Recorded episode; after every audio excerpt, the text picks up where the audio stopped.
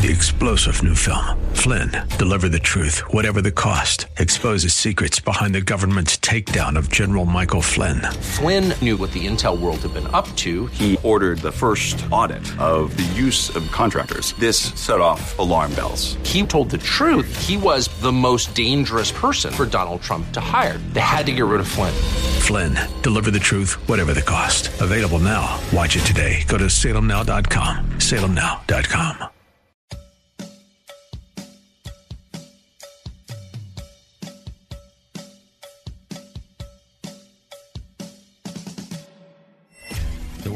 is a complicated place. You need someone to expose the political fakers, fixers, and takers, and to cut through the mindless chatter and misdirection to help you make sense of it all. That person is Dan Proft.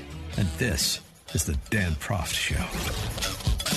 Welcome to the Dan Proft Show. Thank you for joining us on this installment. And at the bottom of the hour, we'll get to uh, the Stone commutation, talk a little bit about uh, the prospect of a Flynn pardon as well with former FBI agent in charge of the Jacksonville field office, James Casey. But we begin the show uh, with uh, perhaps the greatest living economist in the world, Thomas Sowell, making a rare uh, media appearance, and thankfully he did, particularly in these times. We need Thomas Sowell's wisdom. He provided some of it over the weekend. He uh, appeared on Mark Levin's show on Fox News Channel. And uh, he talked a little bit about uh, some of the buzz phrases that are being thrown around these days by academics and politicians alike. For example, systemic racism, Thomas Sowell. It really has no meaning that can be specified and tested in the way that one tests hypotheses. Uh, it does remind me of the propaganda uh, tactics of Joseph Goebbels during the age of the Nazis, uh, in which he's supposed to have said that people will believe any lie if it's repeated long enough and loud enough. And that's what we're getting. I, I don't think it's one of many words that I don't think even the people who use it have any clear idea what they're saying. Uh, their, their purpose is served by having other people cave in. Yeah, the purpose is served by having other people cave in. And what do they do? They create a little space for themselves, don't they? The uh, Marxist revolutionaries. Isn't that what we've seen in the uh, Marxist utopias that were supposed to be born out of such cultural revolutions over the last uh, 120 years, let's say.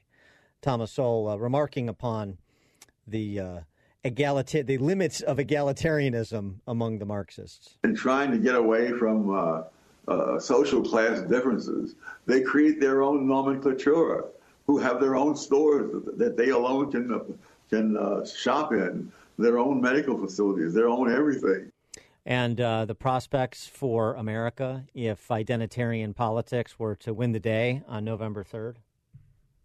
Well, what I, what I see is that if the, the uh, election go, goes to Biden, that, that there's, a, there's, a, good chance that the Democrats will then control all three, all, all the two branches of Congress and the White House. And considering the kinds of things that they're proposing, uh, that could well be the point of no return for this country. Uh, maybe it's the point of no return for this country, regardless of the outcome on November 3rd, but just at a, a different pace? That's a question. Let's put it to our friend Tony Esolen. He is a professor and writer in residence at Magdalen College of Liberal Arts. He is uh, also senior editor for Touchstone Magazine and author of the books, among others, Out of the Ashes and Nostalgia. Professor Esolen, thanks so much for joining us again. Appreciate it. Thanks, Dan. It's great to be here again. Good to have you. And so, uh, how do you receive uh, some of Thomas Sowell's observations? Uh, I, he's he's a brilliant man. Um, I when he says that the, the phrase systemic racism has no specifiable meaning, I think he's exactly right. It's it's a kind of social ether. It's unidentifiable, right? It's supposed to be there in the universe, pervading everything and you supposedly infer its existence from what you see around you, right? In inequalities that you see around you must be due to this ether that again can't be specified. Um, and if you and, deny it, then they put you in a Kafka trap, right? By denying that you're racist or part of this yeah. systemically racist system, you're confirming that you're part of it. Yeah, yeah. One of the things that Thomas Sowell is great at, and he's he's always been, is that he actually has done hard work uh, that uh, you would think sociologists would do, but they don't, because sociology is now just partisan politics mainly of the left, uh, almost exclusively of the left in academia. But anyway, he go he he go to other countries and ask what happens in this other place when you have, for instance, in in Sri Lanka, two groups, a majority group and a minority group, at each other's throats. What happens when you introduce affirmative action into that society? by government policy. Uh, what, what, what results? The results are horrible. Um, or what happens to a minority group? Um, doesn't matter whether the minority is defined in terms of race or class or whatever. It doesn't matter. What happens to that group when um, the uh, out of wedlock birth rate goes through the roof? Right? Goes goes beyond. Uh, I mean, even even 20 percent, 25 percent would be a danger level um, 75%, 80%. That's that's not danger level. That's after the catastrophe has hit. Well, what happens to those people? Well, um, get all kinds of social pathologies and dysfunctions, including violence, from a, a you know your your core of, of, of boys and young men who, um, by by nature, are are uh, risk taking and um, prone to want violence, want action, right? Um, and uh, you know, you get a you get a you get a lot of crime, right? This should surprise nobody.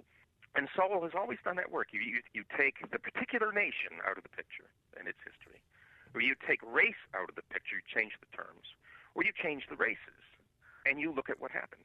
I want to I, I, want to get your reaction on the other end of the spectrum to um, the argument that's being made by sort of the, the Black Lives Matter set, the uh, neo Marxists, really, uh, as what they are. Uh, Kimberly Jones has this. Uh, she's just an activist. Uh, she's suborned violence and other things, but she's still a cause celeb for the, the press corps, unsurprisingly. And she's got a, a vignette that's gone viral on YouTube comparing uh, uh, America to a rigged game of Monopoly. Here's what she says. So, for 400 rounds of Monopoly, you don't get to play at all. Not only do you not get to play, you have to play on the behalf of the person that you're playing against. You have to play and make money and earn wealth for them, and then you have to turn it over to them. Mm-hmm. And uh, so this this uh, is um, calls to mind a conversation I had with a friend over the weekend, which is sort of the left and, and that sort of argument that you heard there.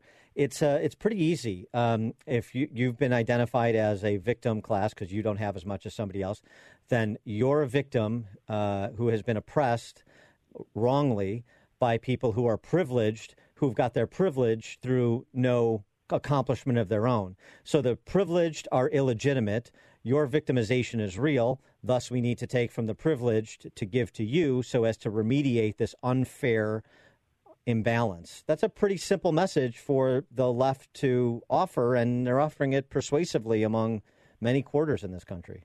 Uh, first of all, nobody is 400 years old, right? Mm-hmm. Uh, uh, the, the, the addition of 400 years is, is an interesting rhetorical tactic. It, it gives you an impression of an unbroken line of people who have been oppressed by another unbroken line of people for 400 years, all related to one another. Um, that's historical nonsense. Uh, you know, uh, the numbers of, of African slaves brought over uh, increased very sharply during the late 18th century and the early 19th century, and then um, then uh, Britain outlawed the slave trade, and you know, what happened in the United States we all know. Oppression is not cumulative. Once justice begins to be done, the decks begin to be cleared. Okay?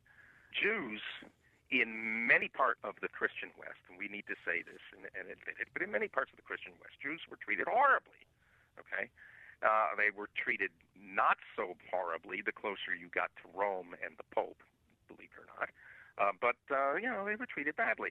Um, what does that mean? Does that mean that Jews get to smash the windows of Gentiles because of 2,000 years of, of, of injustice. That, that, it's insane. Or Ireland, right? The Irish have, have been under the uh, boot of the English, or had been until they won their independence in the South, um, for 400 years, from the time of Queen Elizabeth and before, uh, right through to the, their gaining of independence in the uh, early mid 20th century. Do they get to uh, loot because of Oliver Cromwell?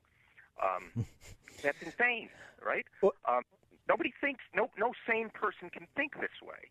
She's historically wrong too when she says that that basically what she's implying is that the wealth made by the, the privileged class, in this case white people in the United States, was made off the backs of black people. Well, you know, I mean, most in most areas in the United States, um, wealth making went on without regard to what black people were doing in the South, and the South was economically slowed down by slavery. Um, in fact, most of American history really does not have to do with that particular question, as horrible as slavery was. Uh, when we come when we come back with uh, Professor Esolen, I want to uh, tackle the question you tackled in a recent piece uh, that you penned for amgreatness.com. Uh, improvements in material circumstances over the last 50 years, improvements of, uh, in attitudes about race over the last 50 years, and yet still the tension that we see playing out in real time as we are discussing. Uh, more with Anthony Esolen, professor and writer in residence at Magdalen College of the Liberal Arts, senior editor for Touchstone Magazine, and author of Out of the Ashes and Nostalgia. Right after this.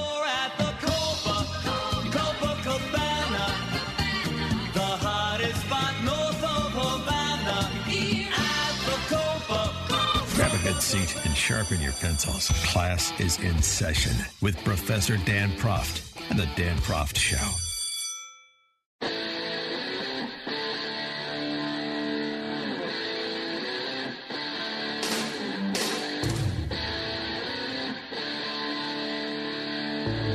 Welcome back. We're speaking with Tony Esolen. He's a professor and writer in residence at Magdalen College of the Liberal Arts, senior editor for Touchstone Magazine, and author of Out of the Ashes and Nostalgia.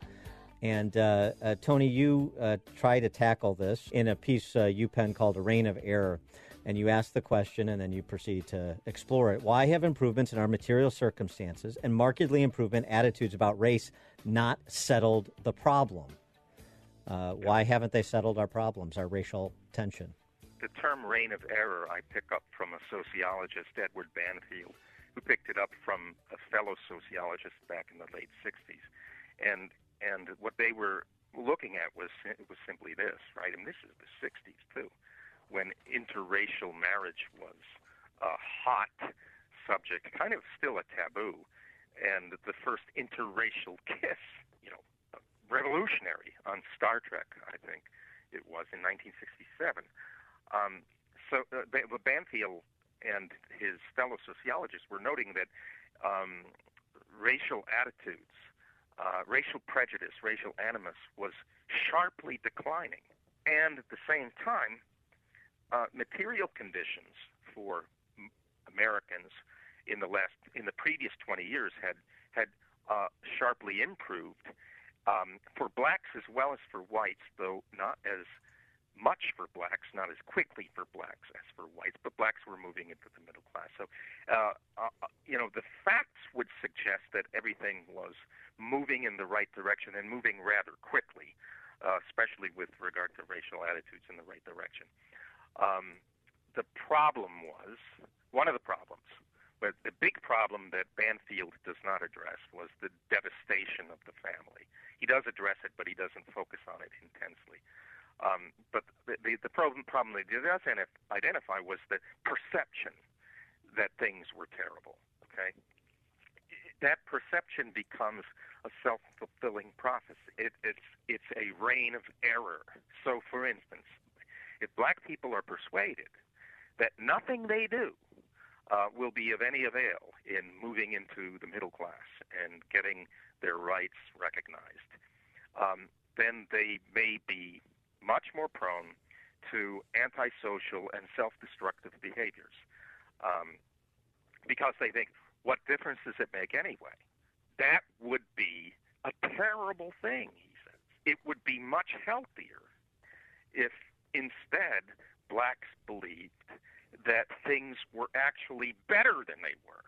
Okay, because that would it would lead them to adopt uh, uh, attitudes towards whites and behaviors that disarm even some of the some white people who were suspicious of them, and uh, everything would then begin more and more rapidly to improve.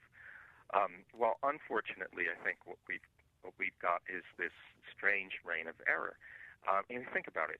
We have right now in this country, as I pointed out in the essay, uh, more than one out of six new marriages are interracial. And nobody thinks anything of that. Right. Right? Nobody Right. thinks anything. of No. Every, right? We, we all have friends now who have interracial marriages and in families, right? My family. Um, nobody thinks anything of it, right? Yeah, and Uh, and and as you you, you sort of indicate, uh, Eli Steele actually did a great documentary on this topic in part called "How Jack Became Black," and he's a multiracial son of Shelby Steele, and and um, you know he, he talks about uh, as you say one in six, and it's tracking to be you know a, a quarter of the population in the not too distant future. So it should become making race less relevant, but the politics is making race more relevant. there are a couple of problems. Um, one of them is a problem that I address in an essay that I hope gets published soon in Chronicles. Um, ressentiment. That's French for resentment, but it doesn't mean exactly the same thing. Um, when you've got uh, a, a group that feels itself to be inferior, even if nobody is saying to them, you're inferior, okay? They feel themselves to be put upon, but they can't avenge themselves openly. Um, the uh, result can be this spiritual poison called ressentiment, where you perversely uh, flip the values around. So, for instance, when in 1950, right, this is an example of this reversal of values. In 1950, 18 percent of black children were born out of wedlock in the United States. In 1900, that figure was even lower. Okay, it was about 10 percent. And in 1900, there were still millions of people walking around who had been slaves themselves. Okay, but uh, you know, it was universally thought to be the right thing to do if the girl, a young woman, got pregnant to get married and raise the child in wedlock. Right. Um, that was the right, respectable Christian thing to do. Right. Universal agreement. Uh, that got flipped in the 60s, and because white people perhaps were too slow to recognize uh, the rights of blacks and um, were too too easygoing about segregation laws and so forth. Um, well, certain number of blacks uh, broke away entirely and said, "We don't even want to behave like those people," and they elevated um, what had been considered by both blacks and whites to be a bad thing, raising children out of wedlock, now to be a good thing. Okay, um, a reverse, an inversion of values. So now we've got 75 to 80 percent of black children in the United States being born out of wedlock, and there's nothing that you can do unless that is uh, remedied. I mean, the, the, no group of people in this world of ours can uh, succeed with that condition on their heads, right? Well, and and this is and this is what Holman Jenkins writes in his piece about uh, how to how to make uh, how to show Black Lives really matter, talking about getting people out of these uh, areas of concentrated poverty. He writes these islands of concentrated poverty were first created by residential housing segregation, then by public housing subsidies, then by welfare that tends to fix people at their current addresses. Let's try a thought experiment. What would happen in a few hundred census tract sized neighborhoods if they were no longer peopled exclusively by those who would leave if they could? That's a fun thought experiment, isn't it? Yeah, yeah. Well, you know, we do really have to get back to the moral issue of uh, of sex and marriage and raising children. Mm-hmm. Uh, that, of course, nobody wants to touch. The, the so-called conservatives don't want to touch it, except that those who are ve- very religious. Um, and the the left, they don't want to touch it at all. They're they, they're completely committed to um, sexual uh, licentiousness. Um, and this was pointed out by Banfield and others in the 60s when you could still have uh, reasonable conversations about these things. Johnson himself, uh, I was actually pleased to learn this. Uh, my opinion of Lyndon Johnson has gone from ambivalent to leaving one one of the worst human beings ever um, as as, a, as an American politician. But now I'm I'm revising that and moving back towards uh, ambivalence. We're going to have, Sure. yeah, we're going to have to leave it there. But I, I do Yeah. appreciate it. Anthony Esolen, professor and writer in residence at Magdalen College of the Liberal Arts, senior editor for Touchstone Magazine, and author of Out of the Ashes and Nostalgia. Professor Esolen, thanks for joining us. Appreciate it. Thanks, man. Take care. Take me home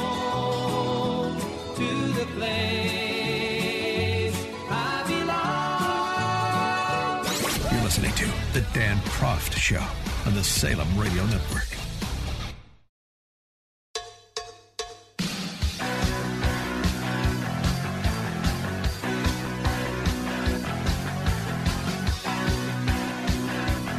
In uh, North Carolina, High Point, North Carolina, uh, police officers swarmed by a hostile crowd of 50 people after searching a home during a drug bust. Uh, this was um, police responding to a search of an address on the 1100 block of uh, Campbell Street in High Point, North Carolina, when a hostile crowd of 50 people showed up in front of the residence, according to a local TV station. As officers were trying to leave the property after making some arrests, they seized 15 grams of marijuana, 85 grams of heroin. Anyway, uh, they there were drugs in the house. They searched the house. They made arrests, and they were confronted by 50 people who um, were hostile. Began blocking the driveway, swarming a squad car to prevent it from leaving. Officers ultimately had to use pepper spray to disperse the mob so they could take the suspects into the station. Both of whom are charged with felony trafficking of heroin. That's North Carolina uh, in uh, New York City, we have video released of uh, a- an incident between uh, New York City police officers on and and um, a mob that was protesting on July 1st, and uh, the unrest that was going on in in the Bronx. This is the Bronx, as well as around the country during that time period. The officer in question, who was engaged in this uh, confrontation, needed uh, two staples close cuts in his head. The uh, assailant was identified as a 29 year old. He later surrendered himself along with his lawyer. Uh, he was charged by police, uh, and then Bronx DA, uh, Bronx District Attorney Darcel Clark offered deferred prosecution, meaning the suspect remains free as prosecutors continue to investigate the case and w- decide whether or not charges are merited, even though he engaged in a physical altercation with a police officer. Hmm. Okay, and then we're curious as to why crime is spiking in major urban centers uh, where we have seen significant unrest and lawlessness in the context of the political civilian response to it. Yeah, it's a real mystery. For more on this, we're pleased to be joined by James Casey. He's a former police officer and FBI agent, served on the National Security Council, and retired as special agent in charge of the FBI's Jacksonville decision. He's currently president of FCS Global Advisors, a private investigative and crisis management firm. James Casey, thanks for joining us. Appreciate it. Hey, good morning. Thank you. Uh, so, what about um, the uh, situation with uh, police right now, and and uh, the the focus on cutting budgets, defunding police, the sort of non-prosecution culture in places like New York and Philadelphia and Chicago and San Francisco? How does that translate to the uh, frontline police officer working a beat? So, you know, I think this is kind of a one-sided story, and we're seeing just one side of it. Um, I like to say there's a, you know, a overwhelming silent majority of people who not only love and support their police, just, you know, can't disagree with more with what we're seeing in most of the media. Um, it really does make it tough on these men and women that are on the front lines, especially in these big cities where there's a lot of violence. And, you know, we see it with um, the increase in you know, call outs, the increase in retirements. Uh, many of these cities are not going to be able to recruit even if they had slots. And we saw where in New York, over a thousand officers have been canceled for going to the next recruit class in July. So, you know, I, I don't see how this gets any better. The crime's only going to get worse in these places. But, you know, again, I think that the overwhelming majority of people really do support the police. Well, well, just AOC, uh, Alexandra Ocasio Cortez, speaking of New York, since we profiled New York case there, she says, look, uh, James, you got $6 billion, and we've seen this uptick in crime. So the $6 billion isn't doing it. Um, so why shouldn't we cut a billion dollars or more and uh, reimagine policing? Because, you know, you guys aren't getting the job done. So I started in law enforcement in 1981 in a very progressive department, and I mean progressive in terms of having resources and thinking strategically and doing things differently and having equipment and things like that. And that was in Arlington, Virginia, and it still is a, a progressive department. And and really from 1981 until I left in you know 1986, we had social workers. They were county workers, county employees that worked for you know social services, and we had them on shifts. They would ride with officers uh, and deploy to calls if a social worker could lend itself to the situation, and sometimes it did. Um, I can tell you one downside of the program was there was never enough. Um, we didn't have them all the time on midnight shifts, sometimes on late evening shifts. There were never enough, but they were always with a police officer. Uh, if you follow the news in uh, St. Petersburg, Florida, they they have moved very aggressively to um, to get rid of 3.1 million dollars in federal money and another 3.6 million dollars that they were going to co-contribute to hire 25 police officers in lieu of putting out a contract to hire a private company that will provide these social workers. And the chief has listed 13 different incidents that these social workers will, you know, deploy to instead of the police. And they're all things like intoxicated person, drug overdose, suicide, neighborhood disputes. You know, my prediction is many, many of these things they're going to be sending a police officer anyway. And then, by the way, they're going to have 25 fewer of them to send. Um, I read over the, in the paper over the weekend that these social workers in, in St. Petersburg will, will be working 6 a.m. to 2 p.m. So that leaves another, what, 14 hours a day that the police are still going to respond. And we'll hold it right there. We'll be back with more of Jim Casey, former special agent in charge of the FBI's Jacksonville division, right after this.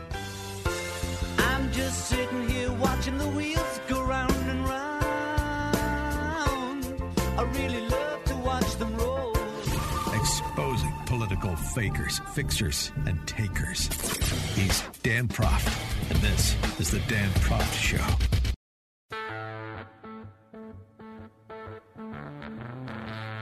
Welcome back. We're speaking with former police officer and retired special agent in charge of the FBI's Jacksonville division, Jim Casey. Uh, just one, one other question about policing, just in terms of demoralizing the police. Is that a, is that a real thing, or is that something that police use as a cover? Some have insinuated. Jack Dunphy, that's a pseudonym for a Southern California cop who, writing at the uh, City Journal, said, uh, wrote, I spent the latter half of my 30 year LAPD career as a supervisor encouraging officers to extend themselves in the effort to reduce crime. Given the present political climate, if I were still in that position, I couldn't offer that same encouragement in good faith. America's police have gotten the message. They're the problem, and they're responding accordingly. How many more lives will be lost before the country sees through this lie? How do you respond to that characterization of uh, what Jack Dunphy would do if he were a supervisor today?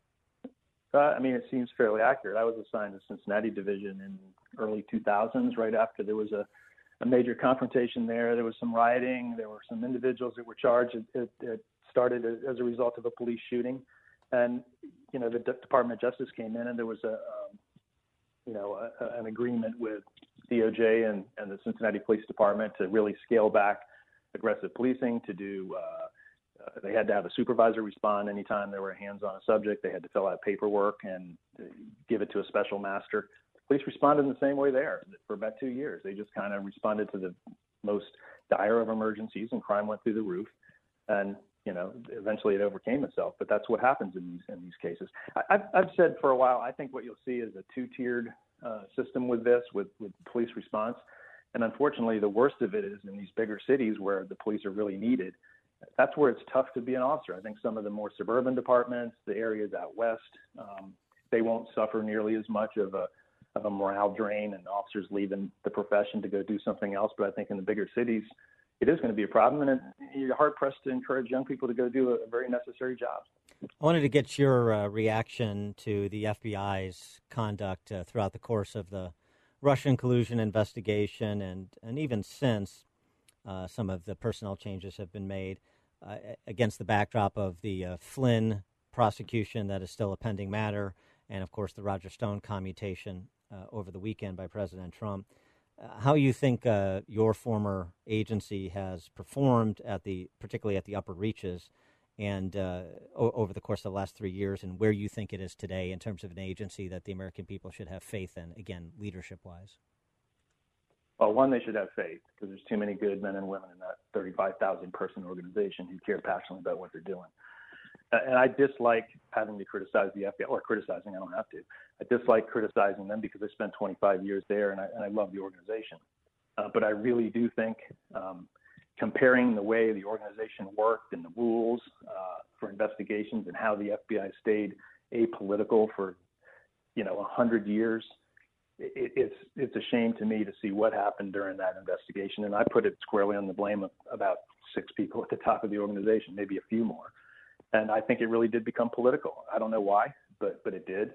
Um, I think it's very difficult to make any argument with a straight face that if you compare two investigations, one called Mid-Year Exam, which was the Hillary Clinton email case, and the second one called Crossfire Hurricane, which we all know was you know, the Russia collusion case, they were handled 180 degrees differently from each other in terms of the hands-off prosecution, let a lot of things go by, uh, you know, no subpoenas, no search warrants, nobody uh, gets arrested or prosecuted in one case, and very aggressive tactics to go after any process crime in the other. And how unusual was the raid on Roger Stone's house? This is a non, you know, alleged nonviolent offender, and he gets the uh, full drug lord treatment.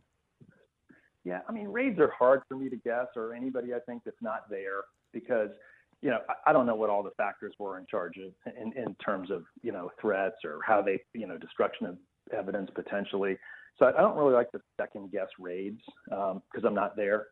But you know, there, that would probably be the least of the things I think that would be um, different or, you know, compared to mid-year exam or the Clinton email uh, investigation. And look, Roger Stone is not a he's not an easy character to defend. I, I no, I know, I know. I don't want to defend him either. But but I mean, but but this is precisely it. The precisely you know the the assessment is al- is always best against the people that we don't like, the people that are disreputable, because their constitutional rights are just as valid as my constitutional rights or yours.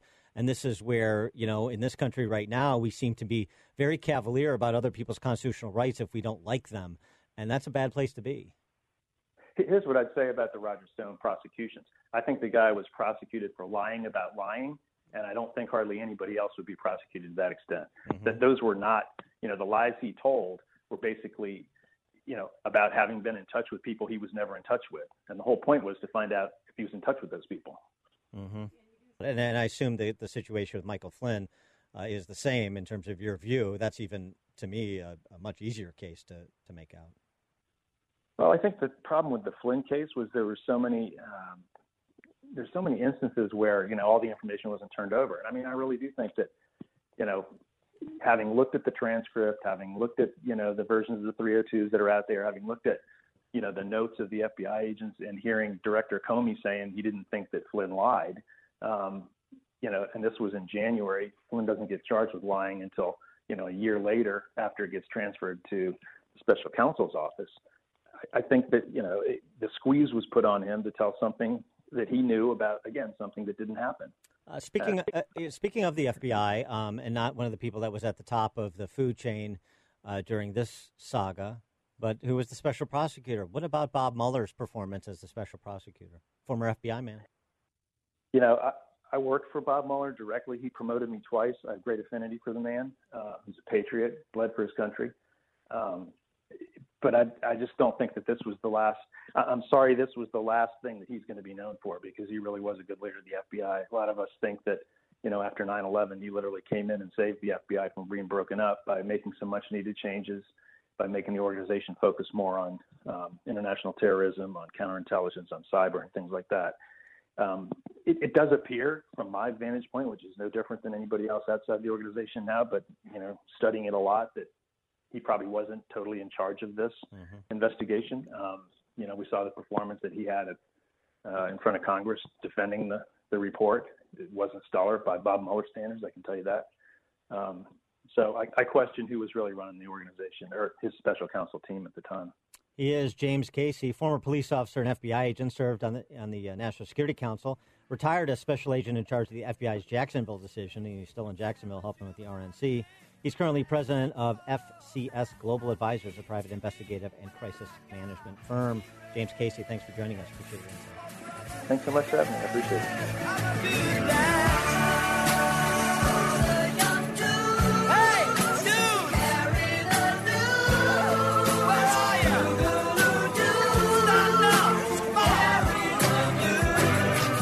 The more you listen, the more you'll know. This is the Dan Proft Show.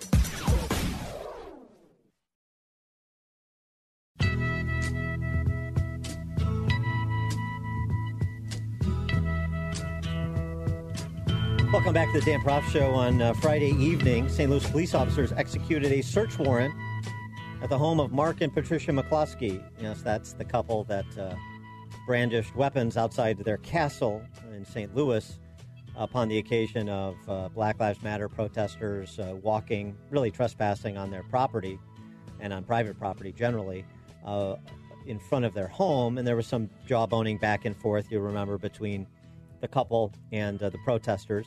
Protesters, as, as uh, evidence was presented, did destroy property. They destroyed a gate that uh, provided entrance into the property, into this private drive. Uh, nonetheless, uh, St. Louis prosecutors looking to maybe see if they can cobble together assault charges for the brandishing of the weapons against these individuals. Uh, the couple is uh, not at all sympathetic. Number one, they're sort of incompetent when it comes to uh, guns. You know, there was, as the, some of the pictures showed, the uh, guy holding a long gun and it was pointed at his wife. So, not exa- exactly exemplars of gun safety. A, a deep dig the St. Louis publication about their history. Both public records and interviews reveal a fuller picture of the McCloskeys as being almost in conflict with others, typically over control of private property, what people can do on their property, and whose job is it to make sure they do it. They filed a lawsuit in 1988 to obtain their house, which is a castle, literally, built for Adolphus Busch's daughter and her husband in the early part of the 20th century. They've sued neighbors for making changes to a gravel road, and twice in just over two years evicted tenants from a modular home on their property. Okay, well, you know, that's just about property rights, and that's understandable. How about this? McCloskey sued a former employer for wrongful termination. Okay, well, you know, that can happen, wrongful termination. Oh, sure, employee rights. Oh, and his sister, father, and his father's caretaker for defamation. this is how they settle all disputes in court. In 2013, McCloskey destroyed beehives placed just outside of the mansion's northern wall by the neighboring Jewish Central Reform congregation, left a note saying he did it. And if the mess wasn't cleaned up, he would seek a restraining order and attorney's fees. The uh, Jewish congregation had planned to harvest the honey and pick apples from trees on its property for Rosh Hashanah. So they're a detestable couple, is my point. But that doesn't mean that they're not entitled to their Second Amendment rights just like any other American. And isn't that the point? This is the same conversation we have about free speech. Free speech isn't to protect popular speech because there's no controversy there. You would need a First Amendment. It's to protect unpopular speech all of our constitutional rights, God given constitutional rights, negative restraints on government that exist among us equally, are intended to protect, most notably, protect the detestable, the unpopular. Those are the hard cases. So it's useful, uh, even as prosecutors try to find an angle in, uh, perhaps to charge uh, the McCloskeys with some crime. It's useful to remember this sort of opportunity for a conservative like me to rally to the defense of people I find detestable to say, uh, even they, to say, not even they, to say they, they, unpopular in their neighborhood, unpopular from my point of view, uh, should have their constitutional rights to self protection defended and no charges filed.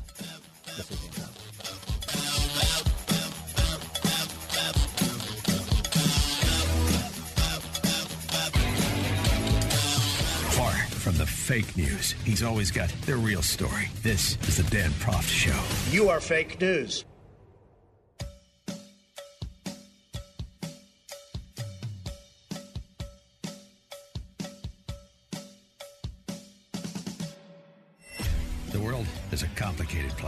You need someone to expose the political fakers, fixers, and takers, and cut through the mindless chatter and misdirection to help you make sense of it all. That person is Dan Proft.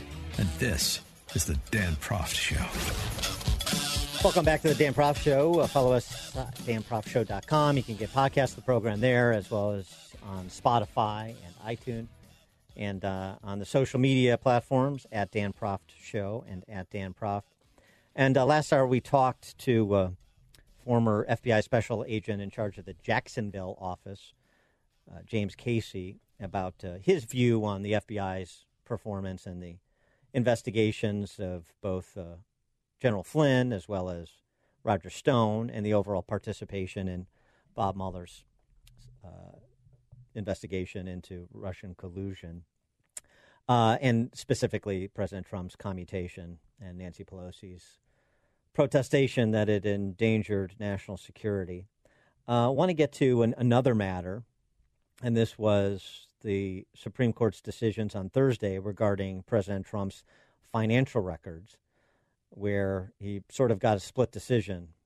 The House investigative committees not entitled to the president's financial disclosures or financial documents, tax returns, bank records, and so forth. But uh, the um, Manhattan DA, Cy Vance, is, uh, per his subpoenas for said records. Uh, was that a uh, decision consistent with precedent on what sort of litigation a sitting president has exposure to and what sort of litigation a sitting president does not have exposure to? To help us answer that question, we're pleased to be joined again by John Yoo. He's the Emanuel S. Heller Professor of Law at the University of California, Berkeley, author of the soon to be released Defender in Chief Donald Trump's Fight for Presidential Power. Well, this dovetails right nicely into that topic, doesn't it? Professor Yoo, thanks for joining us. Appreciate it. Oh, great to be back, Dan. So, uh, give us your, your handle on that uh, so called split decision from the High Court on Trump's tax uh, returns and financial records. I think it's uh, despite what you're hearing and some of the initial reports, I think this is a short term win for President Trump, but it's a longer term harm to the presidency. Uh, the short term political win is that uh, neither Cyrus Vance, the DA in Manhattan, who's trying to get President Trump's financial records, nor the congressional committees trying to get the same information are going to be able to get it before the elections. And I think President Trump engaged in a pretty high stakes uh, legal gamble here back when these uh, demands were first made to try to push this past the elections, and he succeeded. And so I think the short term he's won. The long term harm is that the Supreme Court put the lower courts uh, into the field in a way that I think will harm the presidency in the longer run because uh, the court has said in both cases that both Congress and even state district attorneys, and there are 2,000 district attorneys in the country, have the right, under some conditions, to demand this kind of personal information from the president and to effectively harass him with lawsuits and demands, even if it interferes with the conduct of his office. And and this is distinguished from the court enforcing a subpoena against Nixon for the Watergate tapes, or allowing the Paula Jones uh, federal civil suit to go forward against President Clinton for sexual harassment because it's state versus federal. Yeah, Dan, that's an excellent point. I think a lot of people who have been commenting about this have, have missed that fundamental distinction between what's happened in the past and what's happened to President Trump. In the past, you could say, look, uh, the federal government fighting between itself to get information from the president is okay. The president doesn't have absolute immunity. He's not above the law. The Constitution, though, creates tools on the behalf of the other branches, Congress and the Supreme Court, to balance the president. The problem with the with what happened here last week is that now part of that power is shared or given by the Supreme Court to any state official, almost 2,300 district attorneys in the country. I think that flies in the face of what the Constitution calls a supremacy clause, the right of the federal government to conduct its affairs. I don't think that the Constitution was intended to allow state officials to sit there and try to attack the presidency or uh, or to use even these tools for partisan motives to interfere with the way the president chooses to do his job. If there's going to be a limit, and this is suggested by Justice Thomas and Justice Alito in their dissents, if there's going to be limits on the president, that Congress has the impeachment power. Congress has the power to conduct oversight. There are, uh, as, which is what happened in the Clinton investigations. There are the possibility of certain kinds of lawsuits, as happened with the Paula Jones case but those are all still within the federal level. Here, you're opening up, the court is opening up the door to any state district attorney to harass a president in litigation because they have a partisan beef with him. And, um, you know, what, what's your analysis? I mean, this is a little bit of psychoanalysis, not legal analysis, of, of Justice Roberts' jurisprudence as you've watched him uh, bounce around a bit uh, in a recent uh, the recent uh, uh, line of decisions on a range of topics from but from from the court. I mean, you know, what what is Justice Roberts' imprint on the court during his chief justiceship?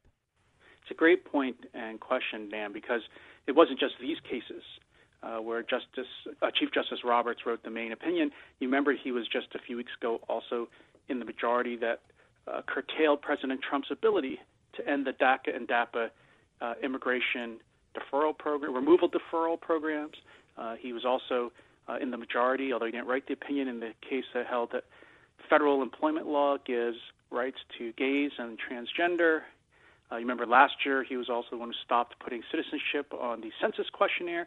Uh, so you could go on and on. So one thing, A, is this is really a court now that Chief Justice Roberts commands. He, you, you notice he's the one who's calling the shots. He's the one writing these major opinions. He's the fifth vote in uh, joining with uh, liberals. Oh, I also should mention the abortion case right. uh, just a few weeks ago out of uh, Louisiana, where he was the fifth vote joining with four liberals to uh, strike down a state law on abortion, abortionists. So one, he's the one calling shots. Two, I don't think he has much love for President Trump. Uh, a lot of these decisions are quite hostile to the Trump administration, and as we just saw last week, to Trump in person. And if you talk about psychodrama, three, I, I mean, the best, the most charitable explanation is that maybe what Ch- Chief Justice Roberts is trying to do is reduce the political profile of the court. He's no doubt been reading these stories about Democratic nominees and Democratic senators who want to pack the Supreme Court, add six justices to it. Um, you see, he's no doubt seen people who wanted to impeach Justice Kavanaugh. He's seen, and this is what happened in 2012 with President Obama and Obamacare.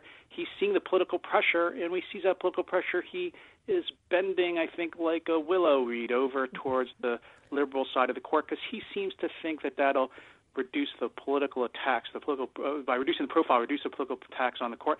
The problem is, in my mind, is that that makes it all the more likely that he's going to get attacked and the court's going to get attacked because after 2012 and Democrats attacked Roberts about Obamacare and he upheld, surprisingly upheld Obamacare as the fifth vote, that only invites more political. Uh, I wanted to get your take on something else. The Wall Street Journal editorial board opining over the weekend that President Trump should pardon Michael Flynn since Judge Sullivan decided to uh, continue this uh, uh, the, this the desire to see Michael Flynn prosecuted by requesting an en banc review of the D.C. court's decision to uh, dismiss the charges against Michael Flynn as per Department of Justice request. Now he wants an en banc review the full appellate court, and uh, the Wall Street Journal's had enough. It's outrageous and, con- and continues the politicized nature of this sorry prosecution, they write. Uh, do you agree with that assessment? I think uh, that you're going to see President Trump, of course, look at pardons to reverse the effects of the Mueller investigation, which he sees as unfounded, and which Mueller eventually showed there was no evidence of Russia Trump collusion before the election. Uh, I think this is made harder in a way by President Trump's Friday evening par, uh, commutation of Roger Stone's sentence. I, I thought I would have thought Roger Stone is a kind of political circus gamesman person. I would have thought he was not particularly deserving of commutation. Let me say the president has the absolute power to to commute or pardon anyone who's committed, convicted of a federal crime, and there's no exceptions for that. There's no way for Congress or the courts to reverse it. It, it is one of the president's great, uh, though rarely used powers. Uh, I think Flynn has a much better case because, as you've just pointed out, Dan, uh, the president's and the attorney generals have, under the Constitution, controlled prosecution. The Constitution says the power of prosecution is solely in the hands of the executive branch. You have a judge here who is continuing a lawsuit, even though the Justice Department and the defendant both agree the charges should be dropped. There's no power in the courts to prosecute people. So I think Judge Sullivan is pursuing an obstinate, stubborn course to just keep the case going for uh, I, really unknown legal reasons. Or I don't think they're legal reasons. There may be other kinds of reasons, but not legal reasons. Yeah. so I think the president could issue a pardon to, you know, fulfill the president's control over law enforcement. Professor Yoo, thanks as always for joining us. Appreciate it. Oh, my pleasure, Dan. Anytime. Take care.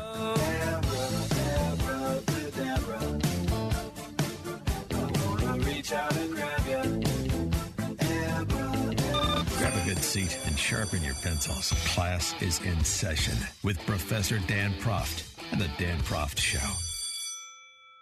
Sports and politics and sports and politics and sports and politics and intersection. Arrogance and ignorance, arrogance, ignorance and arrogance and ignorance. Intersection. Yeah, a lot of sports and politics to cover on a day where the Redskins' name is no more. Had a nice run, 87 years. Now gone. Uh, Charles Barkley was on CNBC's Power Lunch, and uh, he talked a little bit about sports and politics, beginning with the uh, resumption of the uh, NBA and leading into the resumption of the NBA with some players uh, having social justice messages that are, that are pre approved on the back of their jerseys instead of their names. Well, I think you have to look at the big picture if you're a player. Uh, number one, if the players, if the season's canceled, they're going to lose two billion dollars in the next couple of years, uh, and that's a lot of money for these players. That they could, and obviously, that's their money, and also they could put it back in their communities. So I think that's the main reason they have to play, if it's possible. Mm-hmm. Yeah, the the multimillionaires that play in the NBA, of course, are you know, reinvesting in their community. But multimillionaires in business are just evil, greedy capitalists. Got it. Uh, too much uh, politics and sport, uh, Sir Charles. Well, I think what's happening now, uh, this, it, we turn it into a circus. Uh, you know, we're going to spend all our time instead of talking about racial equality and racial justice and economic justice. We spend all our time worried about who's kneeling and who's not kneeling, uh, what what things are being said on buses, uh, what's being said on jerseys. I think we're missing the point. Uh, we need uh, police reform. We need prison reform, uh, and we need uh, those are number two, one and two things we need to focus on. Uh, we need the cops. We need the good cops out there policing the bad cops. Like I say, we need obviously we need police reform and prison reform. But the media, you know, we all got a job to do, and they're going to spend all their time on what's on somebody's jersey and what's on the buses and who's kneeling and who's not kneeling, and that's going to defeat the purpose. My concern is this turning this thing into a circus instead of trying to do some good stuff. Well, um, I share the sentiment, generally speaking, which is all that Charles really offered was general statements: police reform, prison reform. Okay, fill in the blanks. Exactly what you mean by those phrases. They can mean a lot of different things. Details are relevant here. Uh, however, with respect to the media's focus on jerseys, isn't it the left that's been focused on jerseys for the better part of the last 30 years? As college nicknames like the Redskins have fallen by the wayside? Just ask Miami. Uh, so the concern about what's on somebody's jersey in, in, in terms of social justice messaging on the back of it, this has been the left's obsession, starting with the team nickname on the front of it, hasn't it? Isn't that what we've seen with the purge of college nicknames and high school nicknames for decades now, leading up to happening in professional sports? And this is years ago now, the Washington Bullets, right? Bullets pulled in favor of Wizards because, uh, you know, of the violence in D.C. Metro. You know, if a word is misinterpreted or if an honor is redefined as an insult, then you got to get rid of it. That, that's actually a big issue because, as Emerson said, first the language is corrupted and then man is corrupted. And that's precisely what's happening, including with the Redskins. Oh, and by the way, I mean, the left is not so interested in historical accuracy or applying the concerns they have about issues and about who is celebrated across the board, are they? A good piece in the journal over the weekend from uh, University of Chicago law professor Todd Henderson. Uh, the court's ruling in McGirt v. Oklahoma that Congress did not disestablish Indian reservations when Oklahoma became a state in 1907 means the eastern half of Oklahoma is now Indian country, large part under the rule of tribes like the Creek and the Cherokee. You know, the Cherokee, like Elizabeth Warren. Liberals cheered this Supreme Court decision. Uh, Neal Katyal, who is the former Solicitor General for Obama, tweeted, So good to see tribes winning at SCOTUS. Is it? Well, what about the history? of some of the Indian tribes. You know, because it just doesn't comport with the uh, exploitation, noble savage line of ahistorical presentation, does it? Uh, for one thing, the tribes that will benefit from a McGirt fought for the Confederacy and enslaved Africans. Did you know that? The Cherokee owned slaves and denied membership to the descendants of slaves, the so called Cherokee freedmen, until forced to accept them in 2017 under the order of a federal district court. Uh, also, did you know, woke walkers, the Creek Indian tribe doesn't recognize marriage redefinition. so called gay marriage. A statute passed by Creek Nation in 2001 provides, quote, a marriage between persons of the same gender performed in another Indian nation or state shall not be recognized as valid and binding in the Creek Nation. Huh. How about that? What do you say to that? What do the fans say to that? We're going to find out. Uh, in addition to this sort of uh, running uh, MS ESPN, as uh, Clay Travis calls it, representation of these issues by ESPN. Uh, Josh Hawley's FU email from Adrian Wojnarowski, uh, who is uh, the NBA's or the uh, ESPN's lead NBA reporter. Josh Hawley, Missouri senator, of course, Republican, sent a missive out about the NBA and China uh, and uh, basically pointing out that the NBA's hypocrisy here, uh, as Clay Travis recounts, and he had a conversation with Josh Hawley about it. Uh, Hawley traveled to Hong Kong to witness the protests firsthand in October, so he's asking questions uh, about uh, something he's directly familiar with, and he's trying to hold a multi-billion dollar company accountable for their hypocrisy, speaking truth to power, which is what we want politicians to do, don't we? Yet, two minutes after the email was sent out raising these issues about the NBA's hypocrisy, particularly as it relates to China, Adrian Wojnarowski fired back FU from his official ESPN email address. He's now been suspended. uh, but I suppose it's going to be the fans that decide, isn't it? with the nickname changes and the social justice messaging and the kneeling, as was uh, pointed out uh, last week. I mean, can you imagine a circumstance with respect to the Black Lives, uh, excuse me, with respect to the uh, the Black national anthem being played at the opening uh, round of NFL games, as has been promised by Commissioner Goodell, where people stand for the Black national anthem and kneel and a substantial number of players kneel for the national anthem. Can you imagine that circumstance? Can you imagine uh, these uh, millionaires running around, as Charles Barkley was saying, uh, you'll hear in a second, with uh, essentially lecturing them from the back of their jerseys about being woke enough as uh, they all turn a blind eye to one of the most repressive regimes on the planet, China, in order to make more millions. Barkley on the fans deciding. Sports used to be a place where fans could go and get away from reality. And now it's such a mixture. I think it's going to be fascinating watching what happens with the fans.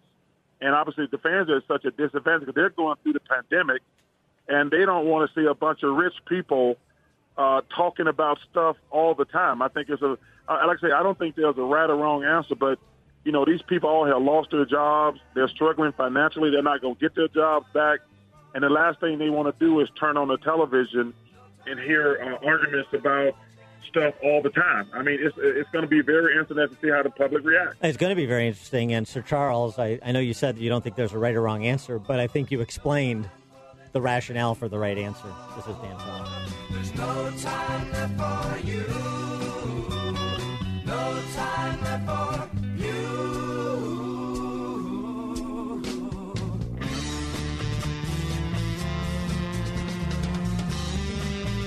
You're listening to The Dan Proft Show on the Salem Radio Network.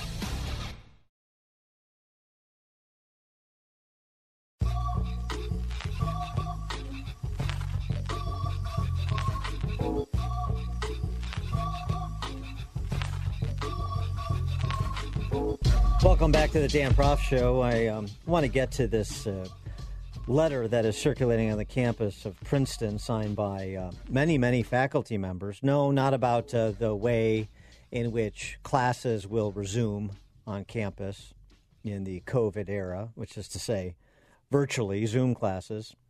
Uh, but hey, you're going to get a 10% discount. So if you're a Princeton parent, uh, instead of paying 80 grand, you're going to be paying 72. So you got that to look forward to.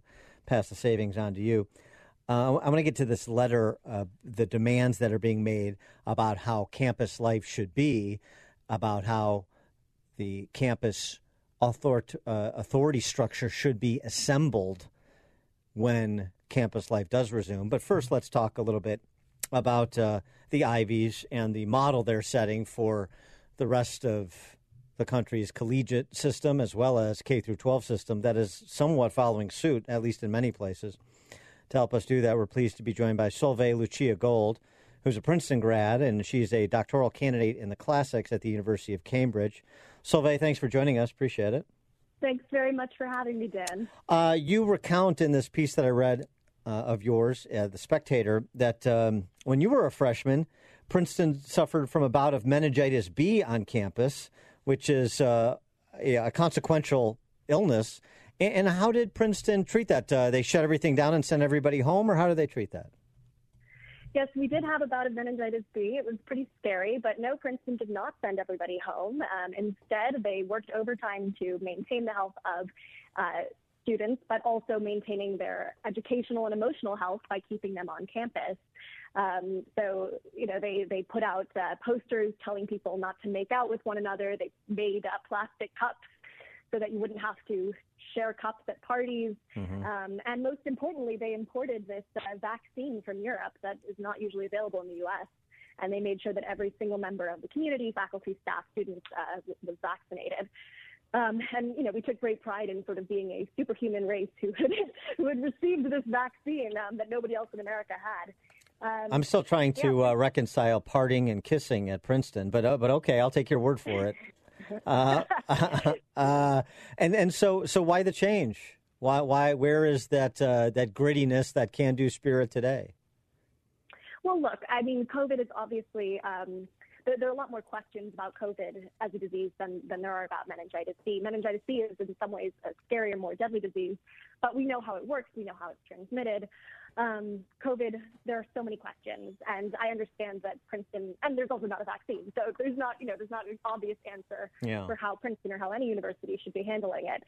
Um, although, but, although we do know, we, we do know, like the, uh, you know, the, the the infection fatality rate for, you know, under the age of 35, or in this case, under the age of 25, is essentially nil.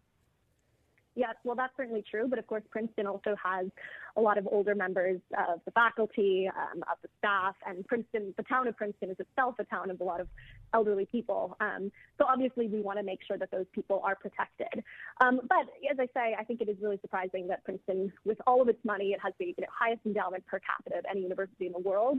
The fact that this is the best they could come up with um, is, is disappointing. Um, I know, you know, I know the administrators love the student body. I know they want what's best for the students, but I think they're prioritizing um, health concerns over, as I say, students' emotional and educational uh, well-being. It seems like the hysteria. Um, is incredibly struck some very bright, otherwise bright people, including in the hard sciences. I mean, uh, I, I, go back to this Georgia Tech chemistry professor who said, "Yes, I, I want to go back to work, uh, I want to go back to teaching, but I also want to live. As if that's really yeah. as a, as if that's really the trade off we're talking about here, generally speaking. Right, and uh, I, I, like to think that that is not the trade off, and that you know with with enough creativity, um, we could figure out some ways. For example, uh, Princeton has every year they have this giant reunion celebration. Um, where they bring it, they, they put tents all over campus, these huge tents, um, and I know Amherst, for example, has ordered 20 tents um, to hopefully have some outdoor classes in the fall. I know they're also doing a hybrid model as well. Um, but I think, you know, Princeton has so much money. Why not try to have classes outside under tents? Um, you know, you can put in outdoor heaters. You could do all sorts of things. Um, I'm, you know, I, am not an administrator. I'm not a health expert, and I'm, I'm uh, not a consultant. So obviously, I'm not totally uh, uh, qualified to speak about these things, but I, I don't know. It just seems to me that there could be more creative solutions. Uh, when we come back with uh, Lucia Gold, who's a doctoral candidate in the classics at University of Cambridge, uh, did her undergrad at Princeton, as uh, we were discussing. I want to get to this letter that's circulating, some of the component parts of this letter that's been signed off on by many, many faculty members at Princeton that would funda- fundamentally change Princeton University and and probably be a model for uh, these same forces to change other universities as well and get Solveig's reaction. We'll have more with her right after this. It's a shame the way you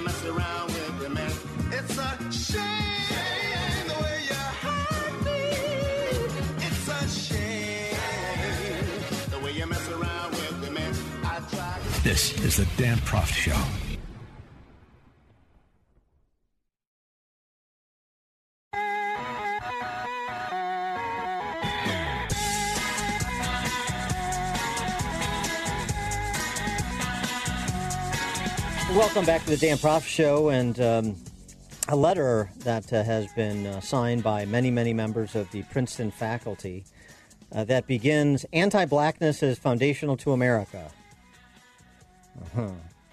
and uh, goes on to uh, talk about uh, America's racist history, and they have a bunch of proposals about what needs to be done on campus to address this foundational anti blackness in America.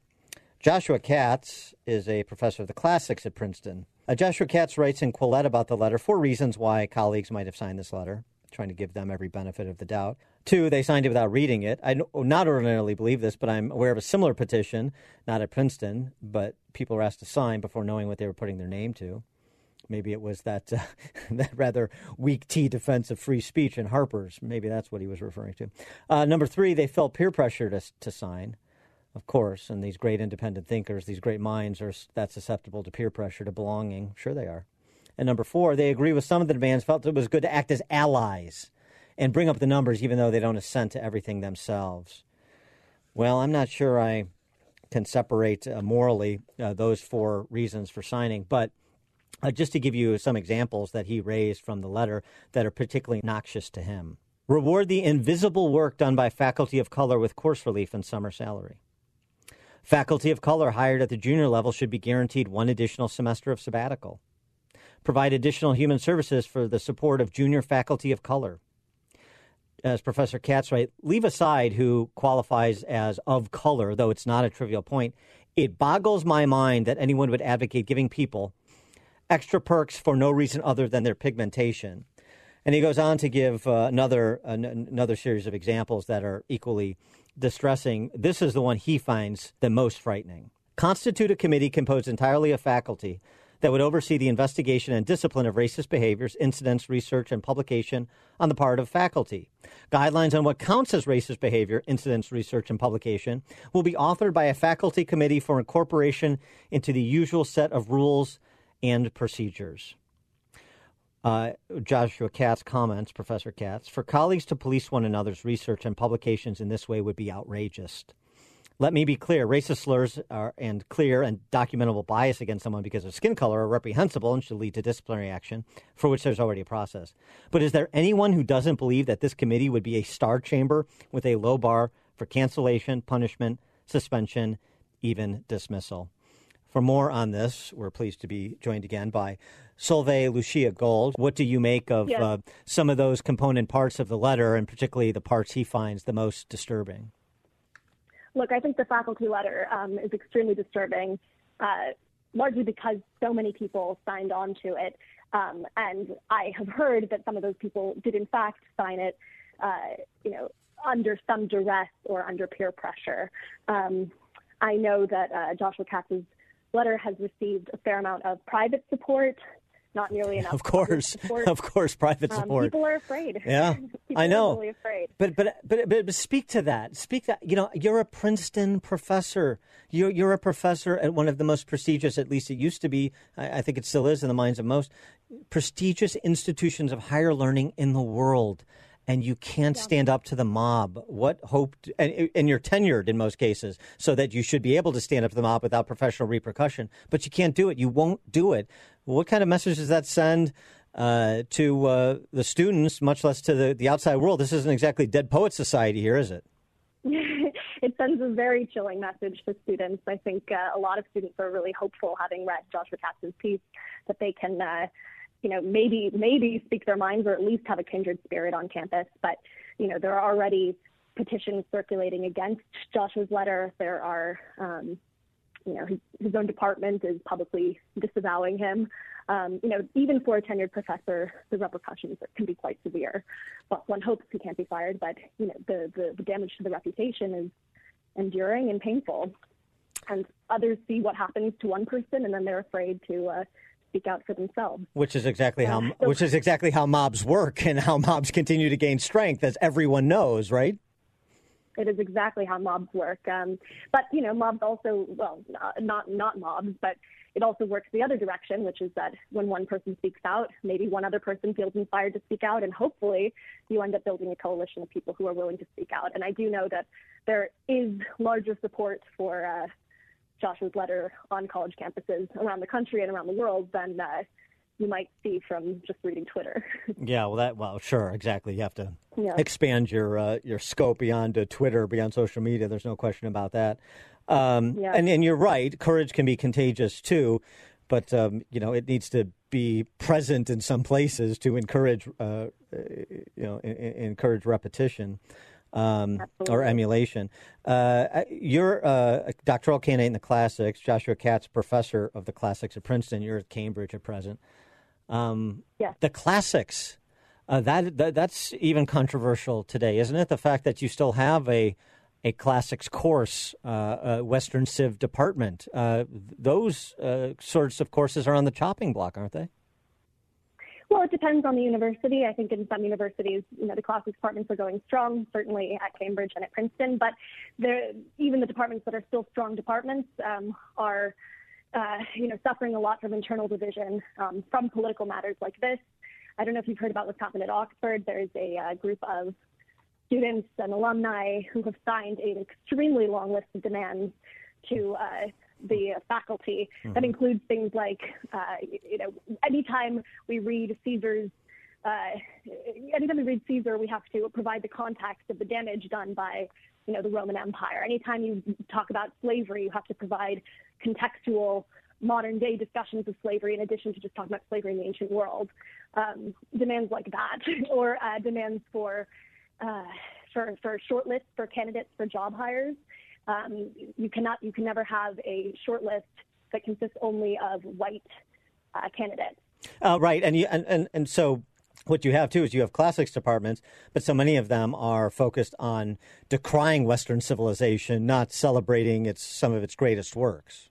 Absolutely, it's, it's very hard sometimes to see why people choose this field if uh, if they're so hell bent on destroying it. And I've heard professors, you know, extremely powerful, successful professors say that the field should die and then be reborn, um, Yeah. you know, looking totally different, but that the entire field of classics should be destroyed.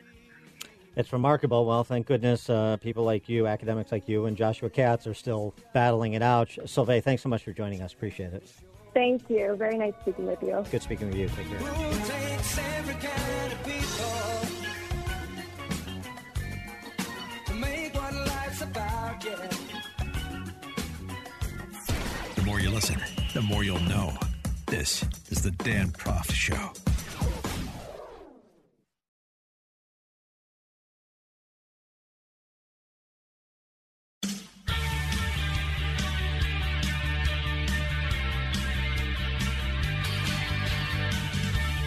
Welcome back. Uh, we want to profile those exhibiting courage in these times where it's in short supply. And um, a friend of the show, somebody we've spoken about before per his scholarship, is Glenn Loury, who's an economics professor at Brown University. And he is the uh, featured weekend interview.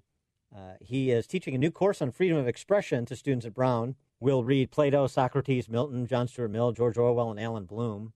Mr. La- Glenn Loury also uh, reports that he's uh, thinking about adding the Paxson letter. We talked about this. This is the letter from Christina Paxson, the Brown University president, asserting that uh, oppression, prejudice, outright bigotry, and hate directly personally affect the lives of millions of people in this nation every minute, every hour, and that the university has to be committed to programming courses, research opportunities that promote equity and justice. So you'll recall Loury wrote a response to this letter because he was disgusted by it. And uh, fortunately, as he said, I'm 71. I have tenure. I have a chair, department chair.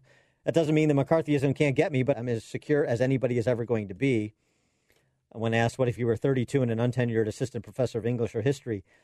Loury responded, Dare I even mumble a contrary word once this kind of thing has been put into the air? He um, said he was, uh, he, he took to the City Journal, and we recounted his letter here last month to rebut Paxson's letter because uh, her letter made it sort of official university policy. And I don't think universities should have official policies about contentious political issues, says Loury. It's interesting, too. Um, I know Glenn a little bit, and but I didn't know his whole family story. It gets into some details about that. You know, he's overcome some things as well, including cognitive dissonance from within the ranks of his family for uh, his independent thinking, going from Reagan Republican in his early days, becoming, I, I believe, the youngest tenured economics professor at Harvard, to then uh, kind of moving back a little bit uh, on uh, because of racial issues, moving back a little bit to the left, to now where he finds himself, where he is without a partisan affiliation, but clearly with a very strong, well grounded worldview on these things. Recounted in here, which is worth noting, that he did support Obama in 2008 and 2008.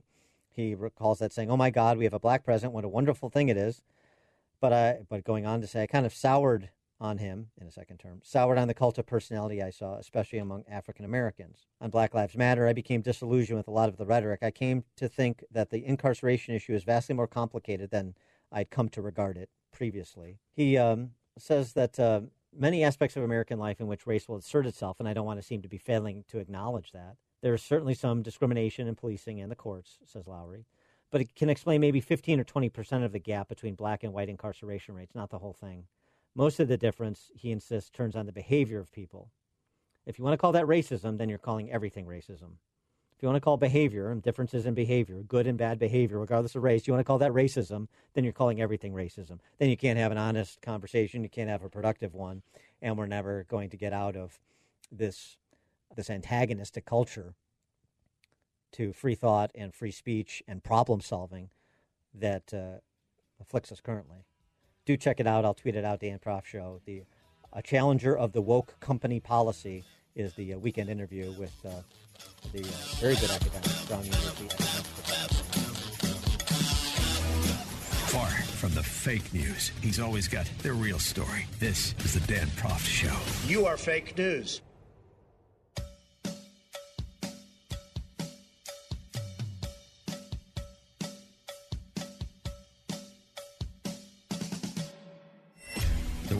Is a complicated place. You need someone to expose the political fakers, fixers, and takers, and to cut through the mindless chatter and misdirection to help you make sense of it all. That person is Dan Proft. And this is the Dan Proft Show. Welcome back to the Dan Proft Show. So much uh, reporting on COVID 19 and these case spikes in places like Texas and Florida and Arizona and the uh, melodramatization of individual anomalous cases. It is so reckless and irresponsible to create the kind of ungrounded hysteria that is being fomented by the press corps. Uh, let me give you an example of what I'm talking about. I think I made a mistake. I thought this was a hoax, but it's not. Those were the final words of a 30 year old patient who died at Methodist Hospital in San Antonio after attending a so called COVID party, according to the chief medical officer at the hospital. Um, I, I, obviously, that's uh, unfortunate that that individual died.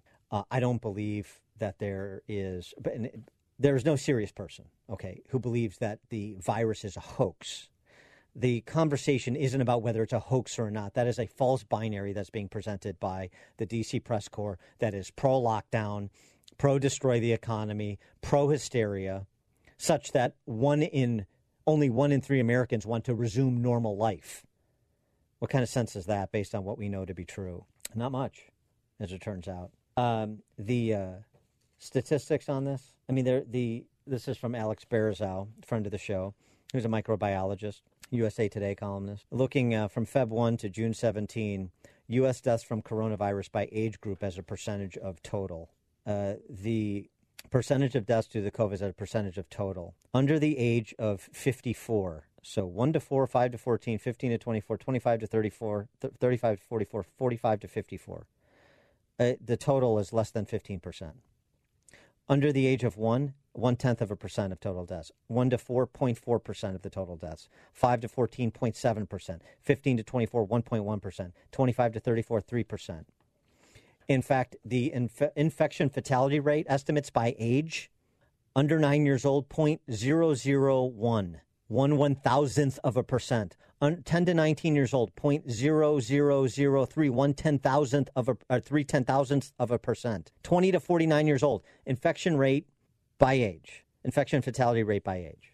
So it's one thing to say what's representative, you know, what age is representative of all deaths. It's another thing to look at all the infections by age cohort and see what is the infection fatality rate. When you get it and you're 20 to 49 years old, nine one thousandths, no, excuse me, nine ten thousandths of a percent chance of dying. Nine ten thousandths of a percent chance. And we're supposed to treat, you know, the 30 year old as like the 80 year old with diabetes. It's obscene. And so was this comment from an emergency room doc. Uh, Dr. Cedric Dark is his name. He was on Fox News over the weekend commenting on the Texas caseload. Yesterday was Texas's deadliest day of this pandemic. Over 100 people died. And I've seen reports that refrigerated trucks are coming to Texas to be able to handle bodies because there are not enough spaces in the morgues. This is something that I experienced one other time back when I was in medical school 2001 during 9/11 I actually went to medical school in New York and from my 14th floor I could see down onto the office of the chief medical examiner and I could see rows of refrigerated trucks a white tarp that carried the bodies of the people that were killed in the collapse of the twin towers but just to put it in perspective more people have died in Texas from covid than those who died during the 9/11 attack Yeah, that's not putting it in perspective. That's sensationalizing it. Let, let's put it in perspective. Let's go through some stats, shall we? Pull out. 3 million Americans, round numbers, 3 million Americans die each year from all causes. This according to the CDC. So if you distribute those deaths over states based on their percentage of the national population, Texas, 300,000 deaths a year. Florida, 198,000 deaths a year. New York, 172,000 deaths a year. New Jersey, 82,000 deaths a year. Illinois, 118,000 deaths a year. Massachusetts, 64,000 deaths a year. So Texas, just going back here, Texas to Texas, per Dr. Dark, 300,000 deaths per year. Right now, you have 3,228 fatalities, COVID 19. And we know the supermajority of deaths are people over the age of 80. In fact, we know, as was mentioned on Thursday, 10% of the population, the populations of New Jersey, New York, and Massachusetts, responsible for 42% of all deaths. So, Texas, 300,000 deaths, all causes on an annualized basis, 3,228 deaths right now from COVID, which, by the way, uh, is just a little above their 10 year seasonal flu average of deaths and represents a, a death rate per 100,000 of 0.01%. One one hundredth of a percent is the death rate per 100,000. Speaking of death rates per 100,000, the CDC number, all causes, annualized basis, 863 deaths per 100,000 in calendar year. Distributed among causes, 199 per 100,000 heart disease, 184 cancer, 52 accidents, 49 chronic respiratory illness, 45 cerebrovascular illness, 37 Alzheimer's, 26 diabetes, 17 influenza, 15 suicide. And then it goes down from there. Texas, right now, their COVID death rate in raw numbers per 100,000 is 11.3, which is four deaths fewer than the 15 per 100,000 suicide number annualized across the country. Even in the states that have had the highest caseload and uh, the most significant fatalities, like, say, New York or New Jersey, you have uh, 32,000 deaths in New York, actually 30, 32,393 to be precise. New York annualized, all causes, 172,000. Significant, significant percentage. But the death rate per 100,000 is still 0.17%. 167 per 100,000, which puts it just underneath cancer, so it's significant. Same thing with New Jersey, 176 per 100,000. 0.18% is the death rate per 100,000. Illinois, 0.05% is the death rate per 100,000. Massachusetts, 0.12. Here's the other thing about this, which we've said for some time. When you look at these death rates per 100,000, Texas is one seventeenth that of New York. Uh, one eighteenth that of New Jersey, one fifth that of Illinois, one twelfth that of Massachusetts. Florida is one eighth that of New York, one ninth that of New Jersey, uh, two and a half times less than Illinois, one sixth that of Massachusetts. But Florida and Texas have reckless Republican governors that are experimenting with human beings, and New York, New Jersey, Illinois, Massachusetts are the models. Help me reconcile that. It's lunacy. It's propaganda, is what it is. And we still have propagandizing going on in the direction of school reopenings, despite what we know. Even Scott Gottlieb, who's been, from those from the American Enterprise Institute and former Trump FDA director, has been pretty pro lockdown, pretty, uh, pretty slow to come to agreement for limited reopenings, pretty critical, frankly, of some of the reopenings. We know the toll that uh, distance learning is taking on kids, both in terms of their sociological as well as intellectual development. And yet, you still have arguments against reopening coming from the press corps, some public health professionals, the example being set by places like the Ivy League, New York City public school system. The connect, there's a key connection between having good peer interactions and social emotional well being, says Rebecca Berry, clinical associate professor of child and adolescent psychiatry at NYU's Langone Health in New York. In certain populations, we're seeing that our depression and anxiety are heightening with continued quarantining. We have to start talking about the calculated risk and taking some more, taking some more risk. And what do we know about uh, the two dozen countries that have resumed classes for a while now? Uh, for example, a study from the Netherlands National Institute for Public Health found that after reopening schools between May 11th and June 8th, there have been fewer reports of infections among employees at schools, no reports of employees infected by children. A study of 54 Dutch families found no indication of children under 12 transmitting the disease at all. We know children are less likely to have severe systems, symptoms even if they do contract, contact, contract excuse me, the virus. And uh, we're still talking about whether or not to resume school, even though we know how harmful the distance learning was as well as ineffectual it was. And we're continuing to be gaslit by anomalous stories and moving goalposts on data and the data that is provided failing to include any context or consequence as a little back of the envelope math like I did with these various states can provide. This is Dan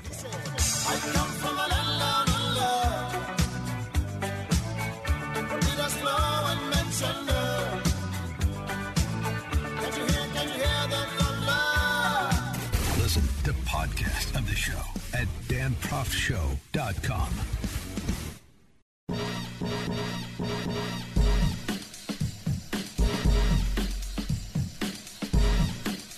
Not only was President Trump's commutation of Roger Stone's sentence injudicious, says House Speaker Nancy Pelosi, it was also uh, a move that compromised our national security. It's staggering corruption, but I think it's important for people also to know that it's a threat to our national security.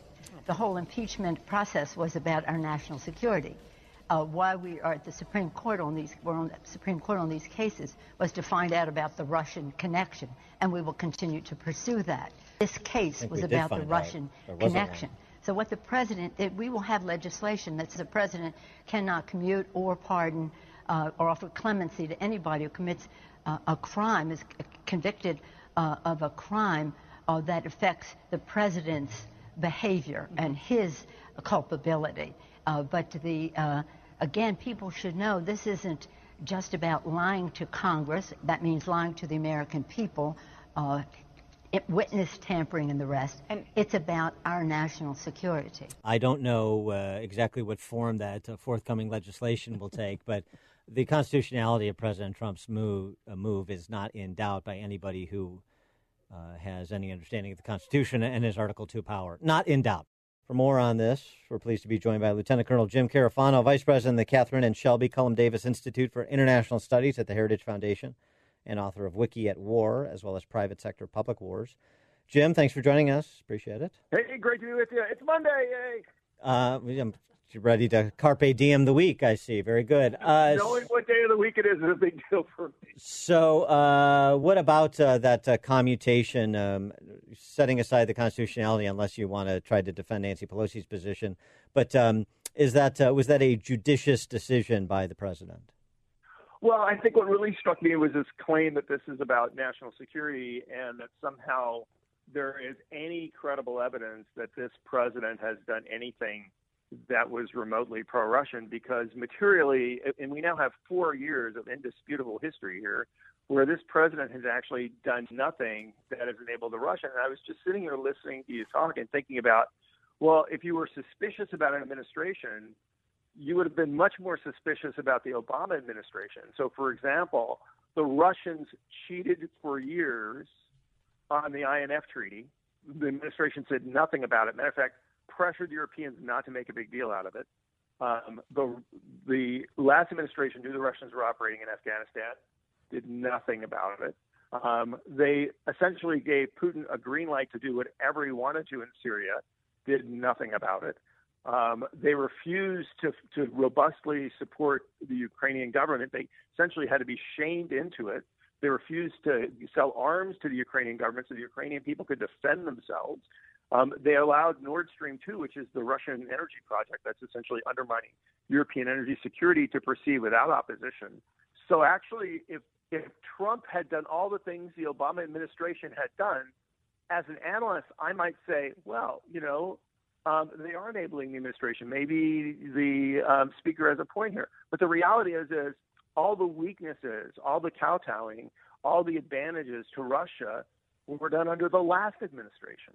Let's, let's talk about actual national security concerns then. Um, uh, interesting piece uh, by Sheena Greitens and Julian Gewirtz in Foreign Affairs about China, in which they go into some depth in explaining this uh, this term that is part of the President Xi Coda, Fang Kong, meaning prevent and control. And they write that uh, under Xi, uh, the Chinese communists have spent years overhauling the country's domestic security apparatus to pursue this ambition of social control, focusing on intensified surveillance, tracking and control of citizens' movements, and the harsh, often preemptive punishment for anyone who the party thinks intends to violate the rules. And they uh, offer this in the context of China's vision for a global public health, essentially suggesting that the response that China offered to the coronavirus will be is a preview of the response you will see. It'll just be even more harsh and more misleading for the rest of the world were another virus to emanate from China.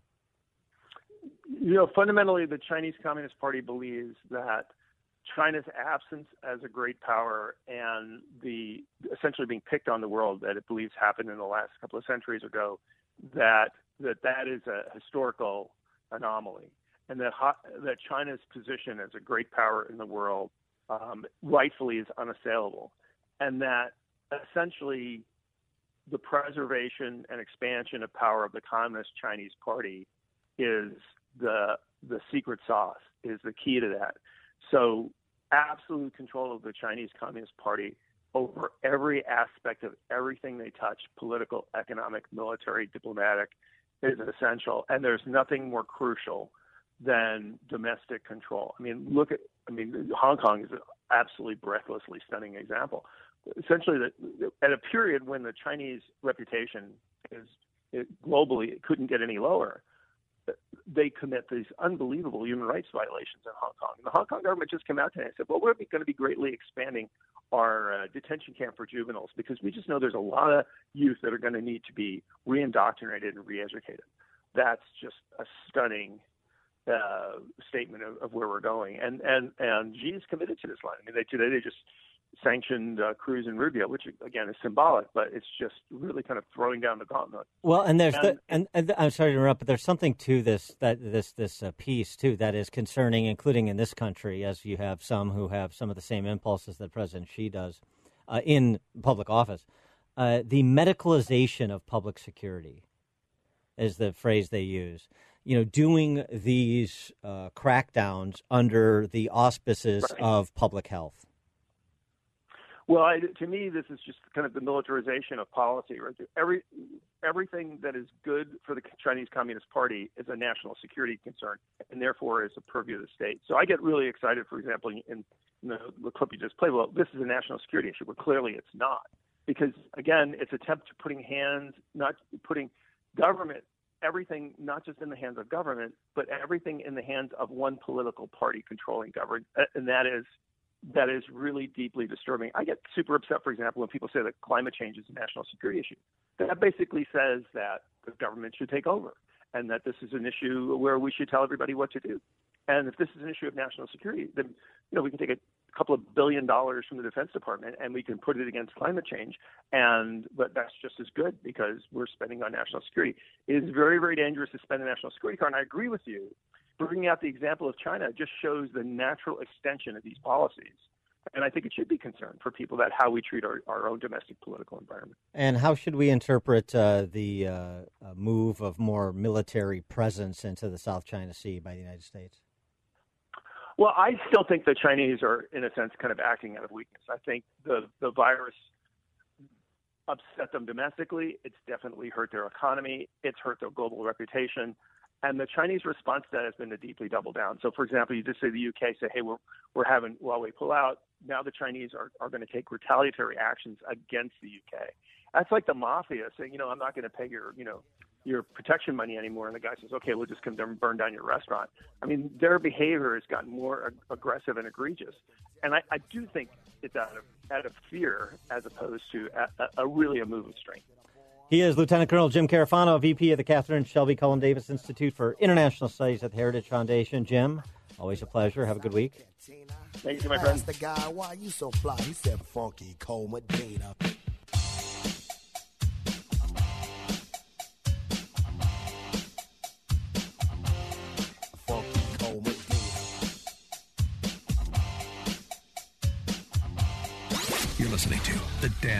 Show on the Salem Radio Network.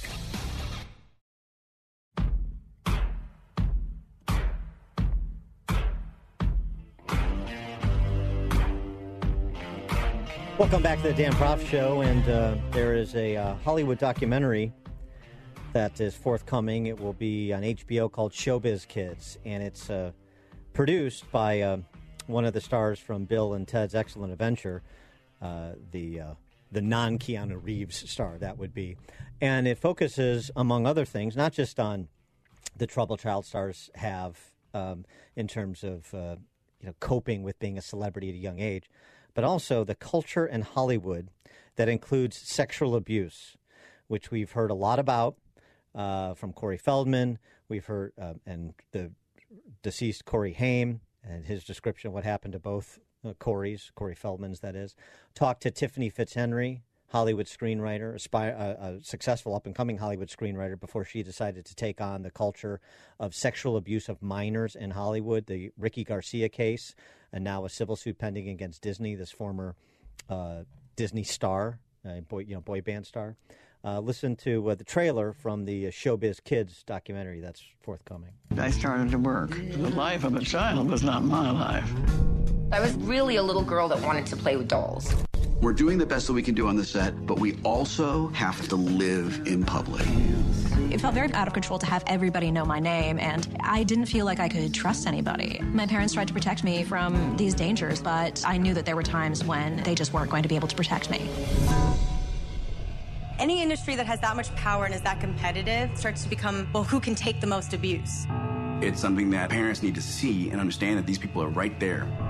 People are coming out and talking about things that they've experienced so that young women and young boys who are coming up in the game can have more awareness. Mark had expressed interest that he wanted to be an actor. This year, we've had to go into savings. We've all sacrificed so she could do what she loves. That changed the entire fabric of my family and the way that we work as a unit. And you hear from Todd Bridges, you know, you, uh, stars that are older now, obviously from different strokes. You hear from Wil Wheaton.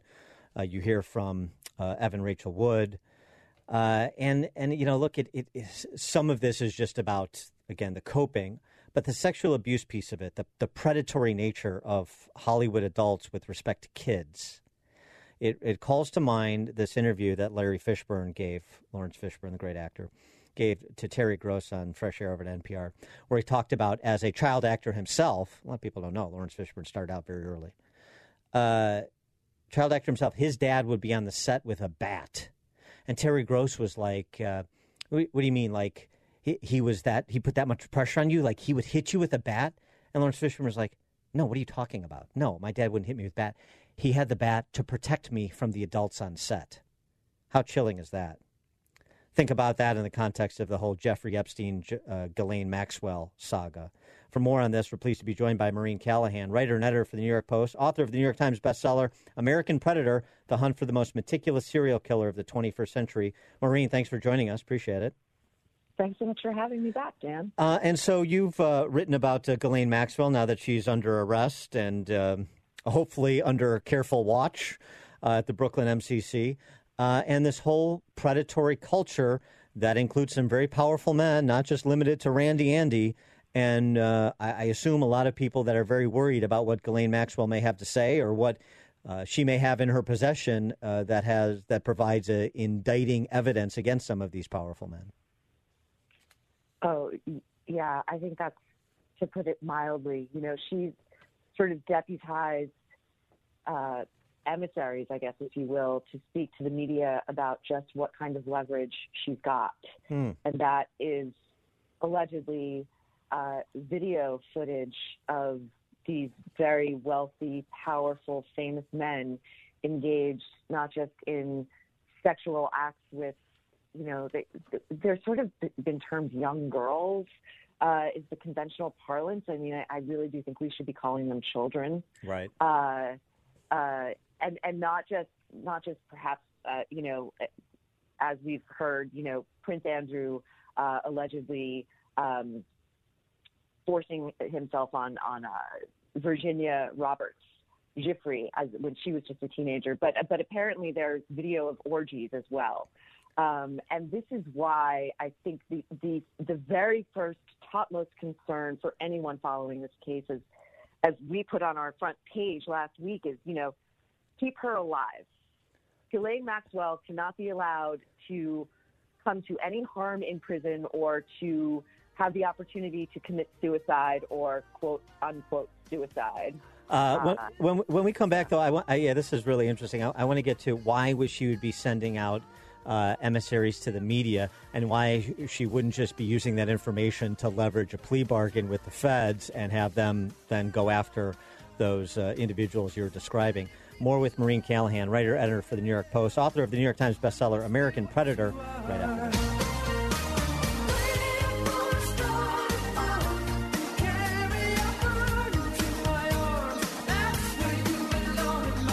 Grab a good seat and sharpen your pencils. Class is in session with Professor Dan Proft and the Dan Proft Show.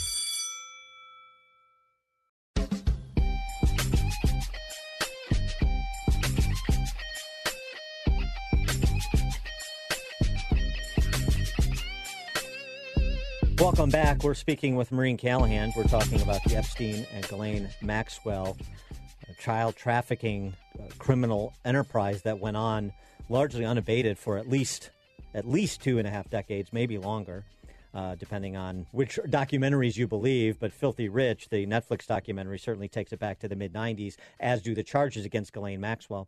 Before the break, we were talking about. Uh, uh, you were saying how she's sending Ghislaine Maxwell sending out emissaries to the media to sort of indicate the sort of evidence she may have against powerful men uh, around the world.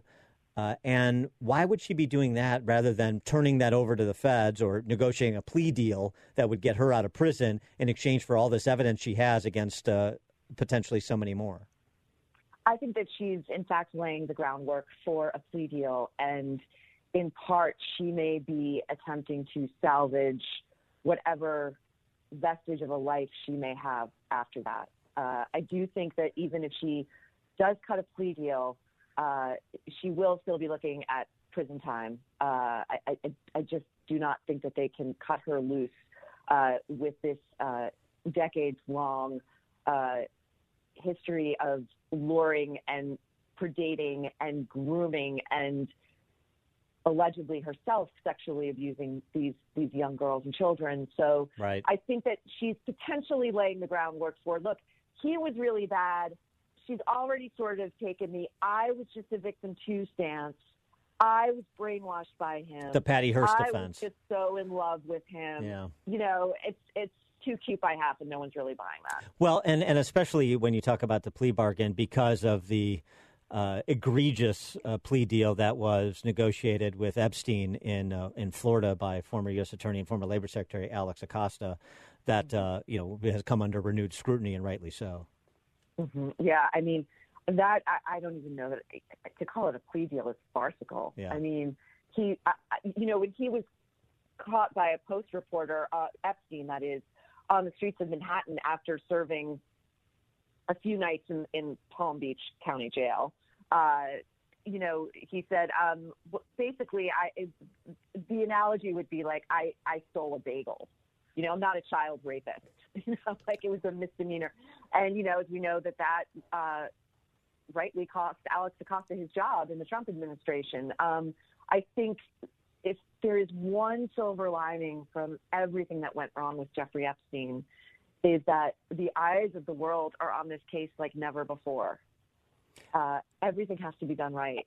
And from Um, and from the uh, the the you know the rumblings that you're hearing, and, and perhaps including from through Ghislaine Maxwell's intermediaries. I mean, who are we talking about that's in the crosshairs? There's obviously a lot of people, a lot of rich people, powerful people, famous people that Jeffrey Epstein came across. We've all seen the pictures, but uh, to have a picture with Jeffrey Epstein at an event is not the same thing to be, you know, heading off to Pedophile Island or or getting a trip on the Lolita Express. And so the, the Bill Clintons, the Bill Gates, the Alan Dershowitz is uh, who, who are we talking about that's really in the crosshairs? The governor, Bill- uh, Bill Richardson, Bill Richardson. uh, is also among those who were on the flight logs. Uh, Prince Andrew, of course. Uh, and it, it's heartening to see that the drumbeat has not been let up on Andrew, uh, even though he's a royal. And uh, you know, it will be it will be interesting to see if he does, or his advisors make the calculation. It's smarter. Is it smarter for him to cooperate with federal prosecutors, or does Ghislaine Maxwell pull that trigger and name and shame him and potentially, you know, turn over video uh, to to the, to the feds, and you know, it's it's no longer in question uh, his involvement in in this child sex trafficking ring. What what about Bill Clinton? I mean, two dozen uh, trips on the plane to Pedophile Island. He just liked the beachfront view. I mean, uh, what, what about Clinton? It's interesting. If you watch the Netflix documentary, there are only two eyewitnesses who place him on the island. Right. It's not in question that he's been on the plane, he's been on the island, and they say they never saw anything improper. Uh, you know, it's but it's also hard to believe that he didn't know what was going on. There's there was one eyewitness who who testified to having Epstein was so depraved that he was having sex with one of these young girls on his bed on that plane in full view of everyone Yes. who was on the plane. Right. Uh, so, so the the idea that, that nobody knew again, uh, it it strains credulity. Well, right, and and you you arrive at this whole complex that he set up on this uh, this uh, island in the Virgin Islands, and and you don't so like what do you do here all the time? What's going on? And perhaps you see other people, or you see a lot of girls, uh, you see a lot of children uh, roaming around the island. Uh, and I mean, you know, Bill Clinton is a Rhodes Scholar. Remember, he's a worldly man. He's the president, former president of the United States. You don't say this doesn't look right to me. This is odd. You, you've heard no rumors about Jeffrey Epstein in social circles in Manhattan and elsewhere in Palm Beach. I mean, come on. I, I, don't even know what to say to that, Dan, because you're 100 percent right. Yeah. You know, it, it will be interesting to see if this is if this is finally the one scandal that Bill Clinton cannot worm his way out of. It will be interesting to see if this is the you know again we're in a very different era. This is like we're in the post Me Too era now.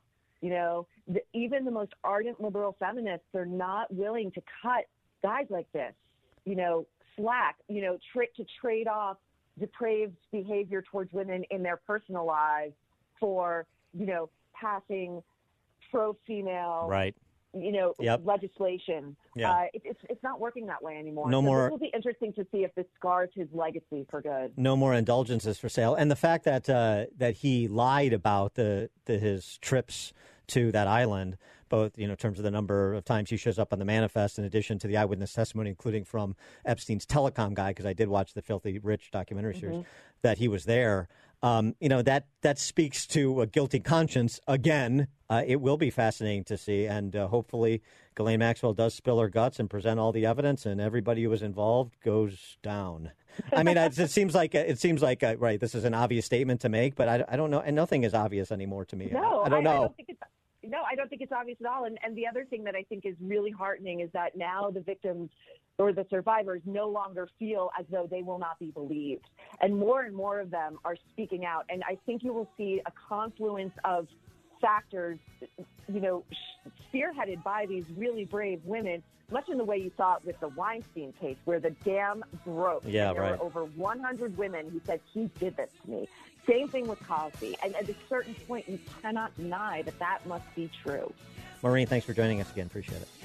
Thanks so much for having me, Dan. Take care.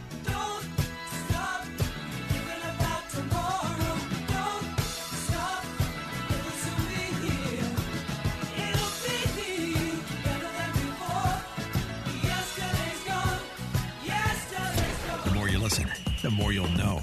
This is the Dan Proft Show.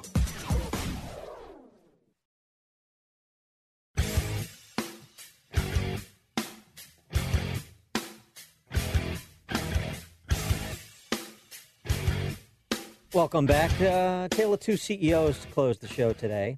Let's start on the positive with Bob Unanue. He is the CEO of Goya Foods. He spoke uh, at the launch of the White House Hispanic Prosperity Initiative, and uh, he uh, said, "Today it gives me great honor." And by the way, we're all truly blessed at the time, the same time, to have a leader like President Trump, who's a builder. That's what my grandfather did. He came to this country to build, to grow, to prosper, and so we have an incredible builder. And we pray, we pray for our leadership, our president, and we pray for our country that we will continue to prosper and grow because he is a public facing figure, uh, the head of a big company. He is Latino. He crossed the Maginot Line. He did the unthinkable. He complimented President Trump, and thus he is his company is being the, uh, targeted for boycotting. But uh, for once, we have somebody who is not backing down. I'm not apologizing, said Mr. Unanue. Not apologizing, saying the boycott uh, and the, the suggestion of uh, kneeling before the boycotters. It's a suppression of speech. You're allowed to talk good or, or to praise one president, but you're not allowed, when I was called to be part of this commission, to aid in economic and edu- educational prosperity, and you make a positive comment, and all of a sudden it's not acceptable. He makes the point that when President Obama called, I responded to the call because he's the President of the United States. When President Trump called, I responded to the call because he's the President of the United States. Yeah, seems pretty sensible. But uh, anything resembling common sense and just good manners is uh, controversial depending on who's on the receiving end of it. And of course, President Trump can't be for some in this country. Now, contrast that with uh, this colossal D bag, Silicon Valley CEO Michael Lofthouse. He resigned from his company because of his conduct at a Carmel Valley, California restaurant while an Asian family that apparently indicated they were Trump supporters in some measure was celebrating a birthday. Whoa. Okay, say that again. Yeah, say that again. Oh, now you're shy? Say it again. Say it again. Now you're shy? What's wrong with you, man? Say it one more time. Yeah. I'm sorry, you need to leave. Yeah, you Yeah. need to leave. That is not appropriate. Trump's You, gonna you. you need to leave now. You need to Need to leave. Oh, you need You do not talk to No, our guests like to that. What's wrong You with need to leave. Asian piece of Oh my Right god. now. Get out of here. Yeah, I'm out. Get out. You are not allowed here. I already, I already put my You do not down. talk to our guests like that. Get out now. Who are these? They are valued guests. Oh, are they? Yeah, yeah, they're Get out. valued guests. Yeah, Yeah, f- you. You're a racist. You are not allowed here. Ever. Yeah, really. No problem. I'm We're saying. Happy birthday. Uh, yeah, calling this Asian family a piece of blank. Trump is going to blank you. Uh, he has since resigned from the company Solid 8 in Silicon Valley, uh, telling Fox News, I have once again begun my journey back to sobriety and have enrolled in an anti racist program with immediate effect. I would like to deeply apologize to the Chan family. I can only imagine the stress and the pain they feel. Mm, the woke Silicon Valley CEO or the sensible, even handed, and even tempered Robert Uno, Uno Nue, uh, CEO of Goya Foods. Uh, Which sort of corporate leader do you want to see more of? Thanks for joining us on this edition of the Dan Proft Show. Please do so again. Far from the fake news, he's always got the real story. This is the Dan Proft Show. You are fake news.